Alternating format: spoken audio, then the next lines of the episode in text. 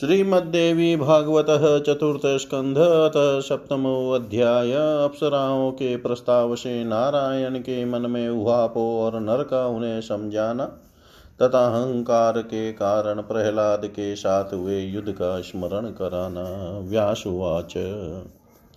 इत्याकर्ण्यवचस्तासां धर्मपुत्र प्रतापवान् विमर्श करोचिते किं कर्तव्यं मयाधुना आस्योऽहं मुनिवृन्देषु भविष्याम्यद्य सङ्गमात् अहङ्कारादिदं प्राप्तं दुःखं नात्र विचारण। मूलं धर्मविनाशस्य प्रथमं यदहङ्कृति मूलं संसारवृक्षस्य यतः प्रोक्तो महात्मभिः दृष्ट्वा मौनं समादाय न स्थितोऽहं समागतं। वाराङ्गनागनं जुष्टं, तेनाशं दुःखभाजनम् उत्पादितास्तथा नार्यो मया धर्मव्ययेन वै। तास्तु माँ बाधितुं वृताः कामातः प्रमदोत्तमाः ऊर्णनाभिर्वि ऊर्णनाभिरिवाद्याहं जालेन स्वकृतेन वै। बद्धोऽस्मि सुदृढेनात्र किं कर्तव्यमतः परं यदि चिन्तां समुत्सृज्य सन्त्यजाम्य बलायिमा। सप्त्वा भ्रष्टा व्रजयिष्यन्ति, सर्वां भग्नमनोरथा मुक्तोऽहं सञ्चरिष्यामि विजने परमं तप। तस्मात् क्रोधं समुत्पाद्य त्यक्ष्यामि सुन्दरीगणं। व्यासुवाचैति सञ्चिन्त्य मनसा मुनिनारायणस्तदा विमर्शं विमर्शं करो चित्ते सुखोत्पादनसाधने द्वितीयोऽयं महाशत्रुक्रोधसन्तापकारक। कामादप्यधिको लोके लोभादपि च दारुण क्रोधाभिभूत कुरुते हिंसां प्राणविदा विघातिनीं। दुःखदां सर्वभूतानां नरकारामधिगिकां यथाग्निघर्षणा जातपादपं प्रदहेत् तथा देहोत्तपनस्तथा क्रोधो, देहं दहति दारुण व्यास उवाच। इति सञ्चिन्त्यमानं तं भ्रातरं दीनमानसम् उवाच वचनं तथ्यं नरो धर्मसुतोऽनुज नर उवाच, नारायण महाभाग, कोपं यच महामते शान्तं भावं समाश्रित्य नाशयाहङ्कृतिं परां पौराहङ्कारदोषेण तपो नष्टं किलावयो सङ्ग्रामश्चाभवता भा सङ्ग्रामश्चाभवाताभ्यां भवाभ्यामसुरेण दिव्यवशसहस्रं तु प्रह्लादेन महाद्भुतम् दुःखं बहुतरं प्राप्तं तत्राभाभ्यां सुरोत्तमम् तस्मात् क्रोधं परित्यज्य शान्तो भव मुनीश्वर शान्त त्वं तपसो मूलं मुनिभिः परिकीर्तितं। व्यास उवाच इति तस्य वच श्रुत्वा शान्तोऽभूद्धर्मनन्दन जनमेजयवाच संशयोऽयं मुनि। श्रेष्ठ प्रह्लादेन महात्मना। विष्णुभक्तेन शान्तेन कथं युद्धं कृतं पुरा कृतवन्तो कथं युद्धं नरनारायणावृषि। तापसो धर्मपुत्रो द्वौ सुशान्तमानसाबुभौ समागम कथं जातस्त्योर्दैत्यसुतस्य च। सङ्ग्रामस्तु कथं ताभ्यां कृतस्तेन महात्मना प्रह्लादोऽप्यति धर्मात्मा ज्ञानवान् विष्णुतत्पर नरन्नारायणो तद्वतापसो सत्त्वं संस्थितौ तेन ताभ्यां समुद्भूतं। वैरं यदि परस्परं तदा तपसि धर्मे च, श्रम एव हि केवलं क्व जपः क्व तपश्चर्या पुरा सत्ययुगेऽपि च। तादृशेन जितं चितं, क्रोधाहङ्कारसंवृतं, न क्रोधो न च विना। अहङ्कारात् समुत्पन्ना कामक्रोधादय किल वर्षकोटिसहस्रं तु तपः कृत्वातिदारुणम्। अहङ्काराङ्कुरे जाते व्यर्थं भवति सर्वथा। यथा सूर्यादये जाते तमोरूपं न तिष्ठति। अहङ्काराङ्कुरस्याग्रे तथा पुण्यं न तिष्ठति। प्रह्लादोऽपि महाभाग हरिणा समयुध्यत तदा व्यर्थं कृतं सर्वं सुकृतं किल भूतले नरनारायणौ शान्तो विहाय परमं तप। कृतवन्तौ यदा युद्धं क्व स्वमः सुकृतं पुनः ईदृग्भ्यां सत्त्वयुक्ताभ्यां जेया यद्यहङ्कृति मादृशानां च का वार्ता मुनेऽहङ्कारसञ्चये अहङ्कारपरित्यक्तो न कोऽप्यस्ति जगत्प्रिये। न भूतो भविता नेव यस्त्यक्तस्तेन सर्वतामुच्यते लोहनिगडेर्बद काष्ठमयेस्तथा अहङ्कारनिबधस्तु न कदाचिद्विमुच्यते अहङ्कारावृतं सर्वं जगत्स्थावरजङ्मम ब्रह्मत्येव हि संसारे विष्टामूत्र प्रदूषिते ब्रह्मज्ञानं कुतस्तावत् संसारे मोहसंवृते। मतं मीमांसकानां वै सम्मतं भाति सुव्रत। महान्तोऽपि सदा युक्ता, कामक्रोधादिभिः पुने। मादृशानां कलावस्मिन् का कथा मुनिशतं व्यासुवाच कार्यं वै कारणाद् भिन्नं कथं भवति भारत। कटकं कुण्डलं चैव स्वर्णसदृशं भवेत् अहङ्कारोद्भवं सर्वं। ब्रह्माण्डं सचराचरम्।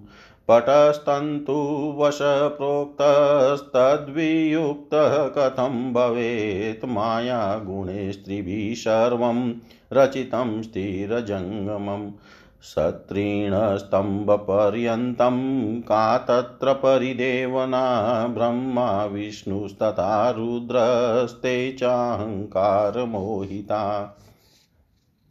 भ्रमन्त्यस्मिन् महागाधे संसारे नृपशतं वसिष्ठनारदाध्याश्च मुनयो ज्ञानिन परम्। ते अभिभूता संसरन्ति संसारे अस्मिन् पुनः पुनः न काकोपयस्ति नृपश्रेष्ठ त्रिषु लोकेषु देहभृत। एभिमार्या गुणैर्मुक्तः शान्त आत्मसुखे स्थितः। कामक्रोधौ तथा लोभो मोहोऽहङ्कारसम्भव।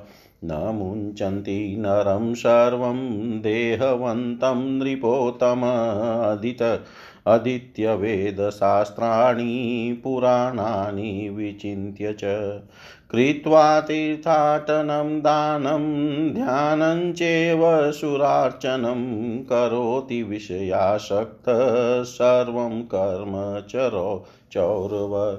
विचारयति नो पूर्वं काममोहं दान्वित कृते युगे त्रेतायां त्वापरे कुरुनन्दन विद्धोस्त्रास्ति च धर्मोऽपि काकथ्याद्य कलो पुनः स्पर्धात् सदैव सद्रोहा लोभामसौ च सर्वदा।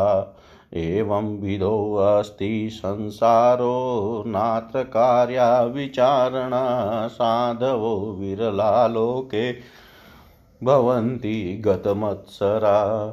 जितक्रोधा, जितामसा दृष्टान्तार्थवयौ स्थिता राजोवाच ते धन्या, कृत्यपुण्यास्ते मदमोहविवर्जिता।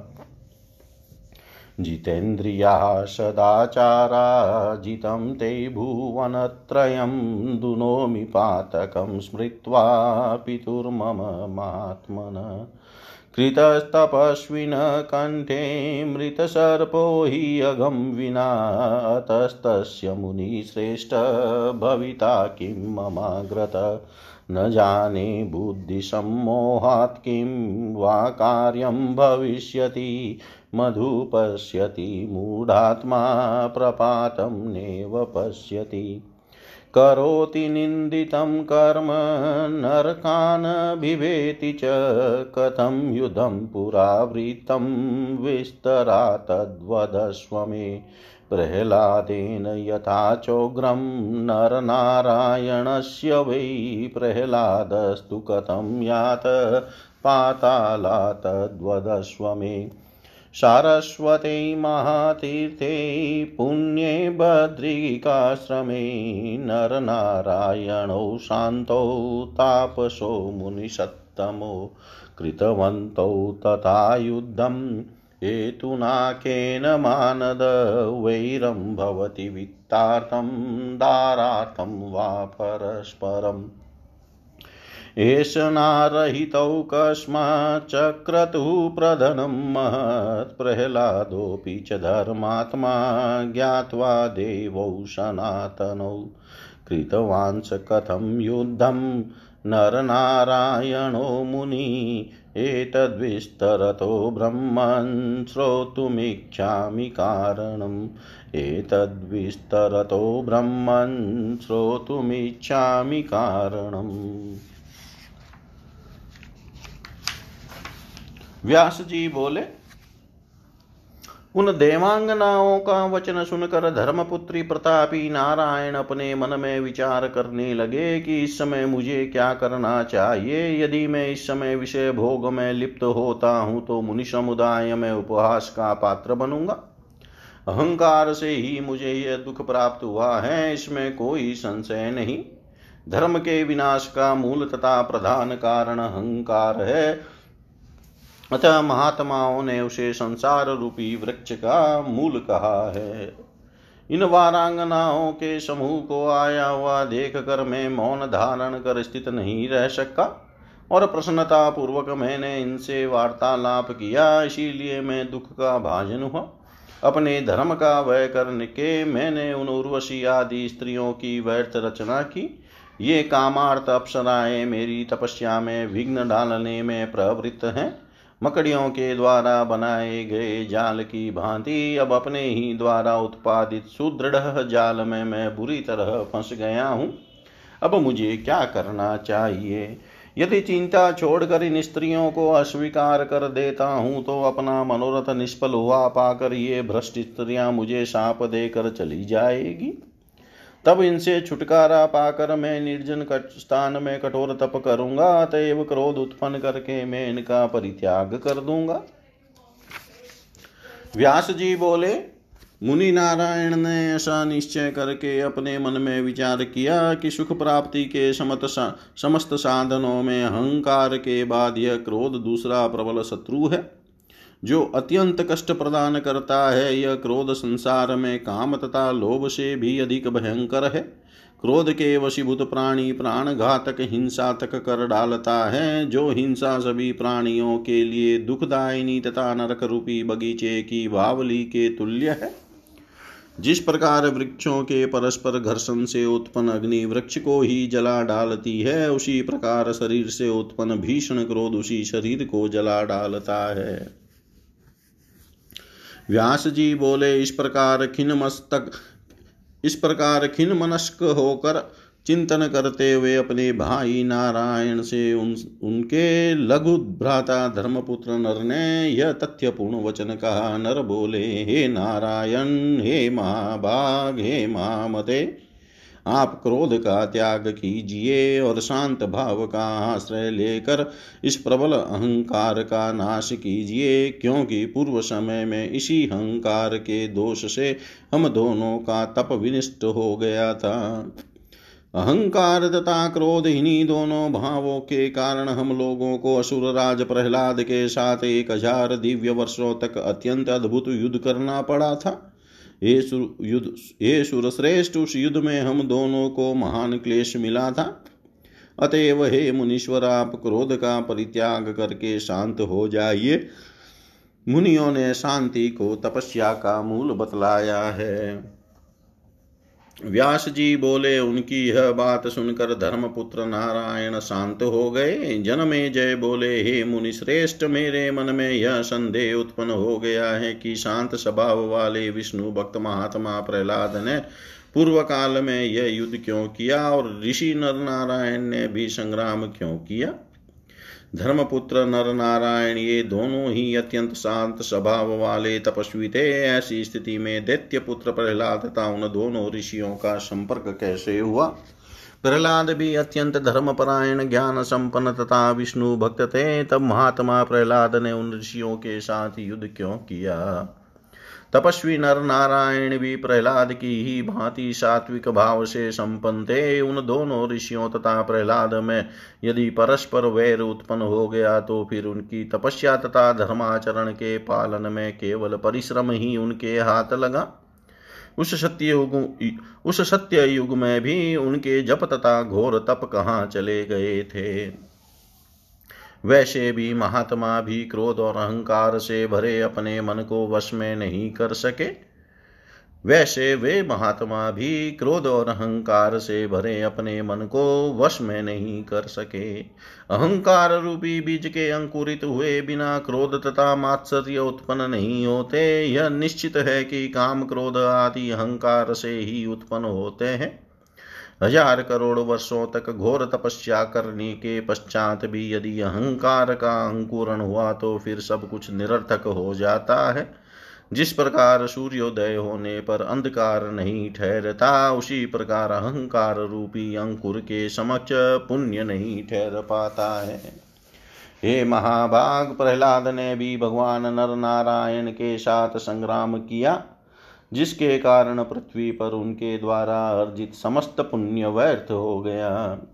शांत स्वभाव वाले नर नारायण भी अपनी कठिन तपस्या त्याग कर यदि युद्ध करने में तत्पर हुए तो फिर उनकी शांत शांति वृत्ति तथा पुण्यशीलता का क्या महत्व रहा? हे मुने, जब सात्विक भावों से संपन्न इस प्रकार के वे दोनों महात्मा महात्मा भी अहंकार पर विजय प्राप्त करने में असमर्थ रहे। तब मेरे जैसे व्यक्तियों के लिए अहंकार नष्ट करने की बात ही क्या है? इस त्रिलोक में ऐसा कोई भी प्राणी नहीं है जो अहंकार से मुक्त हो। इसी तरह ऐसा कोई भी न तो हुआ है और न होगा जो अहंकार से पूर्णतया मुक्त हो। काष्ट तथा लोहे की जंजीर में बंधा हुआ व्यक्ति बंधन मुक्त हो सकता है, किंतु अहंकार से बंधा व्यक्ति कभी भी नहीं छूट सकता। यह संपूर्ण चराचर जगत अहंकार से व्याप्त है। अहंकारी मनुष्य मलमूत्र से प्रदूषित इस संसार में चक्कर काटता रहता है तो फिर इस मोहाच्छन संसार में ब्रह्म ज्ञान की कल्पना ही कहाँ रह गई? हे सुव्रत, मुझे तो मीमांसकों का कर्म सिद्धांत ही उचित प्रतीत होता है। हे मुने, जब महान से महान लोग भी काम क्रोध आदि से सदा ग्रस्त रहते हैं, तब हे मुनि श्रेष्ठ, इस कलयुग में मुझ जैसे लोगों की बात ही क्या? व्यास जी बोले, हे भारत, जन्मे जय, कारण से कार्य भिन्न कैसे हो सकता है? कड़ा तथा कुंडल आकार में भिन्न होते वे भी स्वर्ण के सदृश होते हैं। चराचर सहित समस्त ब्रह्मांड अहंकार से उत्पन्न हुआ है। धागे से निर्मित होने के कारण वस्त्र उसके अधीन कहा गया है। अतएव वस्त्र रूपी कार्य तंतु रूपी कारण से पृथक कैसे रह सकता है? जब माया के तीनों गुणों द्वारा ही तिनके से लेकर पर्वत तक स्थावर जंगमात्मकम यह संपूर्ण ब्रह्मांड विरचित है, तब सृष्टि के विषय में खेद किस बात का? हे नृपश्रेष्ठ ब्रह्मा, विष्णु तथा शिव भी अहंकार से मोहित होकर इस अत्यंत अगाध संसार में भ्रमण करते रहते हैं। वशिष्ठ नारद आदि परम ज्ञानी मुनिगण भी अहंकार के वशवर्ती होकर इस संसार में बार बार आते जाते रहते हैं। ये नृपश्रेष्ठ, तीनों लोकों में ऐसा कोई भी देहधारी नहीं है जो माया के इन गुणों से मुक्त होकर शांति धारण करता हुआ आत्मसुख का अनुभव कर सके। हे नृप श्रेष्ठ अहंकार से उत्पन्न काम, क्रोध, लोभ तथा मोह, किसी भी देहधारी प्राणी को नहीं छोड़ते। वेद शास्त्रों का अध्ययन, पुराणों का पर्यालोचन, तीर्थ भ्रमण, दान, ध्यान तथा देव पूजन करके भी विषयाशक्त प्राणी, चोरों की भांति सभी कर्म करता रहता है। काम, मोह और मद से युक्त होने के कारण प्राणी आरंभ में कुछ विचार ही नहीं करता। हे कुरुनंदन सत्य युग त्रेता तथा द्वापर में भी धर्म का विरोध किया गया था। जो आजकल युग में उसकी तो आजकल युग में उसकी बात ही क्या?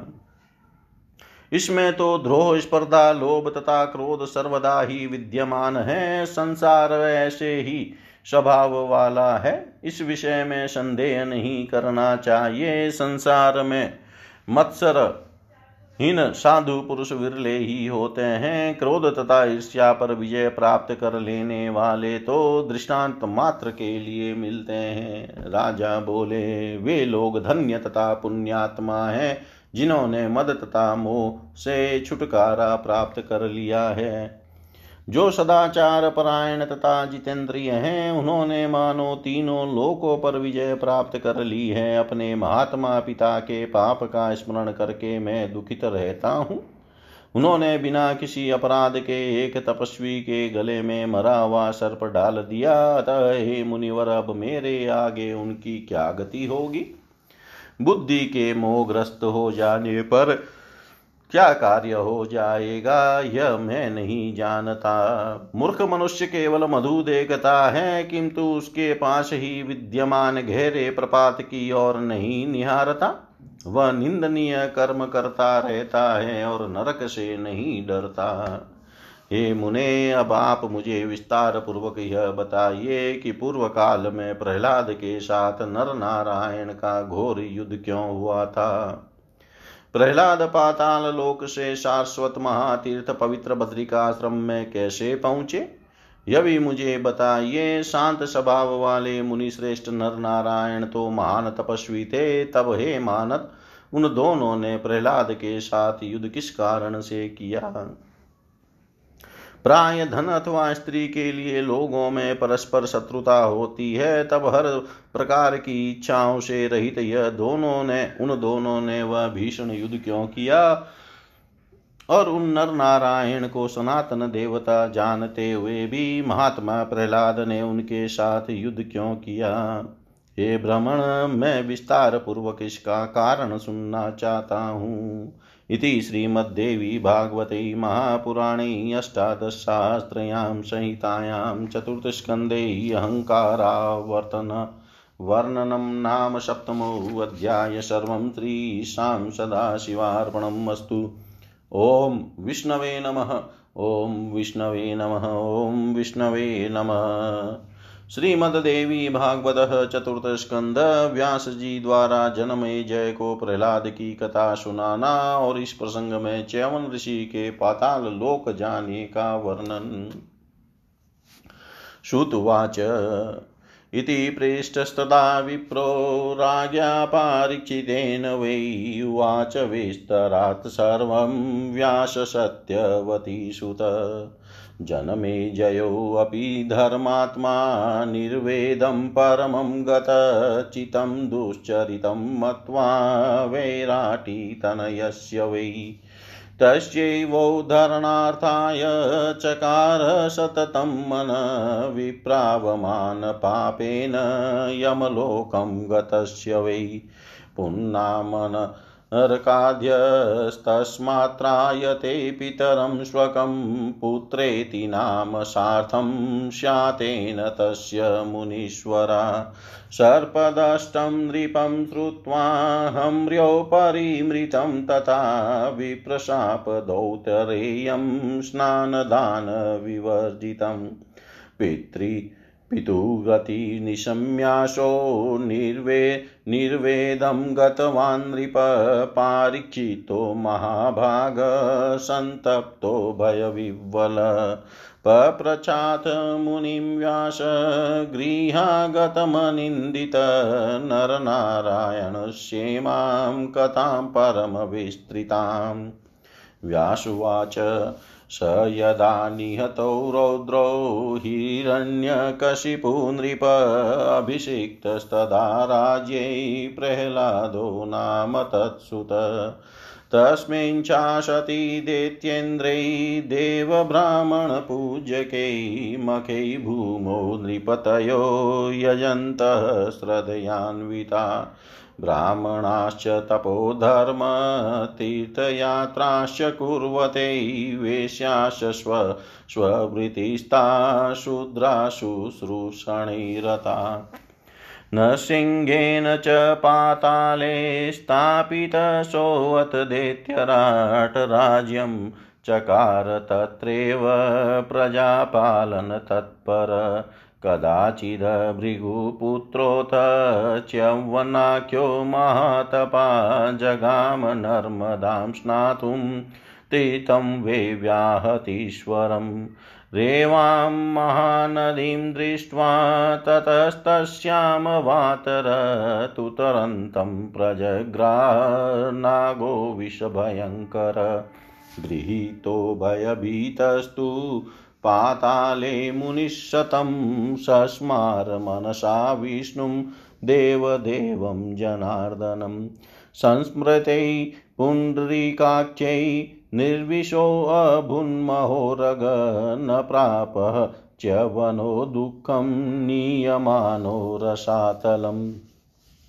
द्विजीवेन मुनिस्त्यक्तो निर्वीणेनातिशाङ्किना माँ शापेत मुनिं क्रुधस्तापसोऽयं मानिति। चचारनागकन्याभिः पूजितो मुनिशतं विवेशाप्यत नागानां दानवानां महत्पुरम्। कदाचिद् भृगुपुत्रं तं विचरन्तं पुरोत्तमे ददर्शं दैत्यराजोऽसौ प्रह्लादो धर्मवत्सल। दृष्ट्वा तं पूजयामास मुनिं दैत्यपतिस्तदा पप्रच्छ कारणं किं ते पातालागमने वद। प्रेषितोऽसि किमिन्द्रेण सत्यं ब्रूहि द्विजोत्तम दैत्यविद्वेषयुक्तेन मम राज्यदिदृक्षया। च्यवन् उवाच, किं मे भगवता राजन् यदहं प्रेषितः पुनः दूतकार्यं प्रकुर्वाण प्राप्तवान् तव। विधि माँ भृगुपुत्रं तं स्वनेत्रं धर्मतत्परं आशङ्कां कुरु दैत्येन्द्र वासव प्रेषितस्य वै। स्नानार्थं नर्मदां प्राप्त पुण्यतीर्थे नद्यामेवावतीर्णोऽहं गृहीतश्च मायिना जातोऽशो निर्विशः सर्पो विष्णोः संस्मरणादिव। मुक्तोऽहं तेन नागेन प्रभावात् स्मरणस्य वै। अत्रागतेन राजेन्द्र, मयाप्तं तव दर्शनं। विष्णुभक्तोऽसि दैत्येन्द्र, तद्भक्तं माँ विचिन्तय। व्यासुवाच। तनिशम्यवच श्लक्ष्ण्य हिरण्यकशिपोऽसुत पप्रच परया प्रीत्या तीर्थानि विविधानि च। प्रह्लादुवाच पृथिव्यां कानि तीर्थानि, पुण्यानि मुनिशतं पाताले च तथाकाशे तानि वो वद विस्तरात्। च्यवन्वाच मनोवाकायशुद्धानां राजस्थितं पदे पदे तथा मलिनचितानां गङ्गापि किकटादिका प्रथमं चेन्मनशुद्धं जातं पापविवर्जितं तदातीतानि सर्वाणि पावनानि भवन्ति वै। गङ्गातीरे हि सर्वत्र वसन्ति नगराणि च व्रजाश्चेवाकरा ग्रामा। सर्वे खेटास्तथा परे निषादानां निवासाश्च केवता केवताना तथा परे हुणभङ्गखसाणां च मलेच्छानामदित्यसत्तम पिबन्ति सर्वदा गाङ्गं जलं ब्रह्मोपमं सदा स्नानं कुर्वन्ति दैत्येन्द्र स्वेच्छया जना तत्रैकोऽपि विशुद्धात्मा न भवत्येव किं फलं तैतीतस्य विषयोपहात्मसु। कारणं मन एवात्र नान्यद्राज विचिन्तय मनः शुद्धिप्रकर्तव्या सततं शुद्धिमिच्छता। तीर्थवासी महापापी भवेत् तत्रात्मवञ्चना तत्रैवाचरितं पापमानन्त्याय प्रकल्पते। यथेन्द्रवारुणं पक्वं मिष्टं नेवोपजायते। भावदुष्टस्तथा तीर्थे कोटिस्नातो न शुध्यति। प्रथमं मनसः शुद्धि कर्तव्या शुभमिच्छता शुधे मनसि द्रव्यस्य शुधिर्भवति नान्यथा। तथैवाचारशुद्धि स्यात्, तस्तीर्थं प्रसिद्ध्यति अन्यथा तु कृतं सर्वं व्यर्थं भवति तत्क्षणात्। हीनवर्णस्य संसर्ग तीर्थे गत्वा सदा त्यजेत्। भूतानुकम्पनं चेव कर्तव्यं कर्मणा धिया यदि पृच्छसि राजेन्द्र तीर्थं वक्ष्याम्यनुत्तमं प्रथमं नैमिषं पुण्यं चक्रतीर्थं च पुष्करम् अन्येषां चैव तीर्थानां सङ्ख्या नास्ति महीतले पावनानि च स्थानानि बहुनी नृपशतं व्यास उवाच तच्छ्रुत्वा वचनं राजा नेमिषं गन्तुमुद्यत। नोदयामाश दैत्यान् वै हर्षनिर्भरमानस प्रह्लादुवाच उत्तिष्ठन्तु महाभागा। गमिष्याम्योऽध्यनेमिषम् द्रक्ष्याम पुण्डरीकाक्षं पीतवाससमच्युतम्। व्यास उवाच इत्युक्त्वा इत्युक्ता विष्णुभक्तेन सर्वे ते दानवस्तदा। तेनेव सह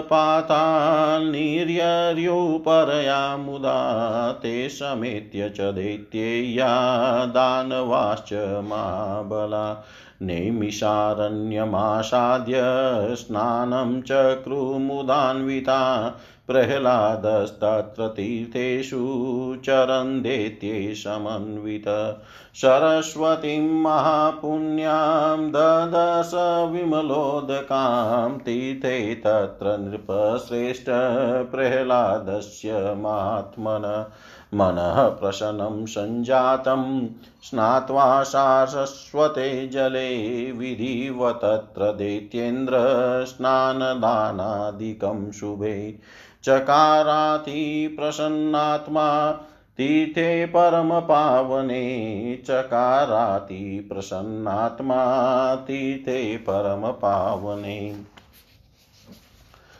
सूत जी बोले, परीक्षित पुत्र राजा, जनमे जय के यह पूछने पर सत्यवती सूत विप्रव्यास जी ने विस्तार पूर्वक सारा वृतांत बताया। धर्मपरायण राजा जनमे जय भी उत्तरा पुत्र अपने पिता परीक्षित की कुत्सित चेष्टा को सोच सोच कर अत्यंत दुखी हो गए थे। विप्र को अपमानित करने के परिणाम स्वरूप पाप के कारण यमलोक को प्राप्त अपने उन पिता के उद्धार के लिए वे निरंतर अपने मन में अनेक प्रकार के उपाय सोचा करते थे। हे मुनीश्वरों, जब पुत्र अपने पिता की पुम नामक नरक से रक्षा कर देता है, तभी उसका पुत्र नाम सार्थक होता है। जब उन्हें यह विदित हुआ कि एक महल की ऊपरी मंजिल में स्नान दान किए बिना ही विप्र के शाप वश सर्पदंश से महाराज परीक्षित की मृत्यु हुई थी, तब अपने पिता की दुर्गति सुनकर वे राजा जनमे जय अत्यंत दुखित हुए और शोक से संतप्त तथा भय से व्याकुल हो उठे। इसके अनंतर निष्पाप राजा जनमे जय ने अपने घर पर स्वतः आए। वे महामुनि व्यास से नर नारायण की अति विस्तृत इस कथा के विषय में पूछा। व्यास जी बोले, हे राजन, जब नरसिंह भगवान के द्वारा उस भयानक हिरण्य कशिपु वध हो गया, तब प्रहलाद नामक उसके पुत्र का राज्याभिषेक किया गया। देवताओं तथा ब्राह्मणों का पूजन समान करने वाले उस दैत्य राज प्रहलाद के शासन काल में पृथ्वी लोक के सभी राजा गण श्रद्धा पूर्वक यज्ञ आदि का अनुष्ठान करने लगे। ब्राह्मण लोग तपश्चरण धर्मानुष्ठान तथा तीर्थाटन में तत्पर हो गए। वैश्य समुदाय अपने अपने व्यावसायिक कार्यों में लग गए तथा शूद्र शूद्रगण सेवा परायण हो गए। नरसिंह भगवान ने उस दैत्यराज प्रहलाद को पाताल लोक के राज सिंहासन पर स्थापित कर दिया था और वे वहीं पर प्रजा पालन में तत्पर होकर राज्य करने लगे। एक बार भृगु के पुत्र महातपस्वी चैवन नर्मदा में स्नान करने के लिए व्याहतीश्वर नामक तीर्थ में पहुँचे।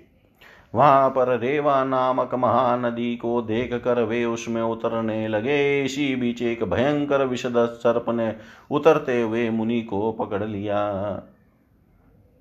तदनंतर उन महामुनि चैवन को वह नागराज खींच कर पाताल लोक में ले गया। तब उन भयाक्रांत मुनि ने मन ही मन देवादि देव जनार्दन विष्णु का स्मरण किया। मुनि च्यवन के द्वारा हृदय से कमल नयन भगवान विष्णु का स्मरण किए जाने पर वह भयंकर सर्प विषहीन हो गया। अतएव रसातल में ले जाए गए उन मुनि को कष्ट नहीं हुआ। तत्पश्चात अत्यंत दुखी तथा सशंकित उस सर्प ने यह सोचकर उन्हें छोड़ दिया कि ये महातपस्वी मुनि क्रोधित तो होकर कहीं मुझे साप न दे दे।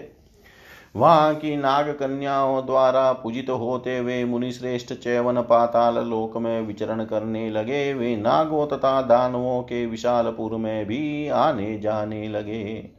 एक बार उन धर्मानुरागी दैत्यराज प्रहलाद ने अपनी श्रेष्ठ पुरी में विचरण करते हुए उन भृगुपुत्र मुनि चैवन को देखा। मुनि को देख कर दैत्यराज प्रहलाद ने उनकी पूजा की और उनसे पूछा कि, पाताल लोक में आपके आगमन का क्या कारण है? आप मुझे बताइए। हे द्विज श्रेष्ठ क्या दैत्यों के प्रति द्वेष भाव रखने वाले इंद्र ने मेरे राज्य के विषय में जानकारी के लिए आपको यहाँ भेजा है। आप मुझे सच सच बताइए। चैवन बोले, हे राजन, इंद्र से मेरा क्या प्रयोजन है? जो कि वे मुझे यहाँ भेजे और मैं उनके दूत का कार्य करता हुआ आपके नगर में घूमता फिरूं। हे दैत्यराज, आप मुझे महर्षि भृगु का धर्मनिष्ठ तथा ज्ञान नेत्र संपन्न पुत्र चैवन जानिए। आप मेरे प्रति इंद्र के द्वारा भेजे गए किसी दूत की शंका मत करें। ये नृपश्रेष्ठ, में नर्मदा नदी में स्नान करने के लिए पुण्य तीर्थ में गया था। मैं नदी में उतरा ही था कि एक विशाल सर्प ने मुझे पकड़ लिया। मेरे द्वारा भगवान विष्णु का स्मरण करने से वह सर्प विषहीन हो गया और विष्णु स्मरण के प्रभाव से मैं उस नाग से मुक्त हो गया। हे राजेंद्र, यहाँ आने से मुझे आपका दर्शन प्राप्त हो गया। हे दैत्य राज आप भगवान विष्णु के भक्त हैं और मुझे भी उनका भक्त ही समझिए। व्यास जी बोले, महर्षि चयन मधुर वचन सुन, महर्षि चयन का मधुर वचन सुनकर हिरण्यकश्यपु पुत्र प्रहलाद अत्यंत प्रेम पूर्वक नाना विध तीर्थों के विषय में उनसे पूछने लगे। प्रहलाद बोले, हे मुनिश्रेष्ठ, पृथ्वी, पाताल तथा आकाश में कौन कौन से पवित्र तीर्थ हैं? उनके संबंध में विस्तार पूर्वक मुझे बताइए। च्यवन बोले, हे राजन मन वचन तथा कर्म से शुद्ध प्राणियों के लिए तो पद पद पर तीर्थ है, किंतु दूषित मन वाले प्राणियों के लिए गंगा भी मगध से अधिक अपवित्र हो जाती है। यदि मनुष्य का मन शुद्ध तथा पाप रहित हो गया तो उसके लिए सभी तीर्थ पवित्र हो जाते हैं। गंगा के तट पर तो सर्वत्र नाना विध नगर गोष्ठ गायों का भाड़ा बाज़ार, गाँव तथा अनेक कस्बे वहाँ बस गए हैं। हे दैत्यराज, निषादों, धीवरों, हुणों, बंगों, खसों तथा मलेच जातियों का निवास भी वहाँ रहता है। हे दैत्येंद्र वे सदैव ब्रह्म सदृश गंगा जल का पान करते हैं और अपनी इच्छा से त्रिकाल गंगा स्नान भी करते हैं। किंतु हे धर्मात्मन, उनमें से कोई एक भी शुद्ध अंतकरण वाला नहीं हो पाता। तब नाना विधवासनाओं से प्रदूषित चित वाले लोगों के लिए तीर्थ का क्या फल हो सकता है? हे राजन, आप यह निश्चित समझिए कि मन ही इसमें प्रमुख कारण है, इसके अतिरिक्त दूसरा कुछ नहीं। अतः शुद्धि की इच्छा रखने वाले प्राणी को निरंतर अपने मन को शुद्ध बनाए रखना चाहिए। तीर्थ में निवास करने वाला प्राणी भी आत्मवंचना के कारण महापापी हो जाता है, वहाँ किया गया पाप अनंत गुना हो जाता है। जिस प्रकार इंद्र वारुण का फल पक जाने पर भी मीठा नहीं होता। उसी प्रकार दूषित भावनाओं वाला मनुष्य तीर्थ में करोड़ों बार स्नान करके भी पवित्र नहीं हो पाता। अतः कल्याण की कामना करने वाले पुरुष को सर्वप्रथम अपने मन को शुद्ध कर लेना चाहिए। मन के शुद्ध हो जाने पर द्रव्य शुद्धि स्वतः हो जाती है। इसके अतिरिक्त अन्य कोई उपाय नहीं है। उसी प्रकार आचार शुद्धि भी आवश्यक है। इसके अनंतर ही तीर्थ यात्रा की पूर्ण सिद्धि होती है। इसके विपरीत की, उसका किया हुआ सारा कर्म उसी क्षण व्यर्थ हो जाता है। तीर्थ में पहुंचकर नीच प्राणी के संसर्ग का सर्वदा के लिए त्याग कर देना चाहिए। कर्म तथा बुद्धि से प्राणियों के प्रति सदा दया भाव रखना चाहिए। फिर भी हे राजेंद्र, यदि आप पूछते ही हैं तो मैं आपको प्रमुख तीर्थों के विषय में बता रहा हूँ। प्रथम श्रेणी का तीर्थ पुण्यमय नेमिषारण्य है। इसी प्रकार चक्र तीर्थ पुष्कर तीर्थ तथा अन्य भी अनेक तीर्थ पृथ्वी लोक में है, जिनकी संख्या निश्चिंत नहीं है। हे नृपश्रेष्ठ, और भी बहुत से पवित्र स्थान है। व्यास जी बोले च्यवन ऋषि का वचन सुनकर राजा प्रहलाद नेमिषारण्य तीर्थ जाने को तैयार हो गए। हर्षातिरेक से परिपूर्ण हृदय वाले प्रहलाद ने अन्य देत्यों को भी चलने की आज्ञा दी। प्रहलाद बोले, हे महाभाग दैत्यगण, आप लोग उठिए, हम सभी लोग आज नैमिषारण्य चलेंगे। वहाँ हम लोग पीताम्बर धारण करने वाले कमल नयन भगवान अच्युत विष्णु का दर्शन करेंगे। व्यास जी बोले, विष्णु भक्त प्रहलाद के ऐसा कहने पर वे समस्त दानव परम परम प्रसन्नता पूर्वक उनके साथ पाताल लोक से निकल पड़े। उन महाबली देत्यों तथा दानवों ने एक साथ नेमिषारण्य पहुंचकर आनंद पूर्वक स्नान किया। देत्यों के साथ वहाँ के तीर्थों में भ्रमण करते हुए प्रहलाद ने स्वच्छ जल से परिपूर्ण तथा महापुण्यदायिनी सरस्वती नदी का दर्शन किया। हे नृपश्रेष्ठ उस पवित्र तीर्थ में सरस्वती के जल में स्नान करने से महात्मा प्रहलाद का मन प्रसन्न हो गया। दैत्येंद्र प्रहलाद ने उस शुभ तथा परम पावन तीर्थ में प्रसन्न मन से स्नान, दान आदि कर्म विधिवत संपन्न किए। इति श्रीमद्देवी भागवते महापुराणे अष्टादशसाहस्रयां सहितायां चतुर्थस्कन्धे प्रह्लादतीर्थयात्रावर्णनं नामाष्टमोऽध्याय सर्वं श्रीशां सदाशिवार्पणम् ॐ विष्णवे नमः। ॐ विष्णवे नमः। ॐ विष्णवे नमः।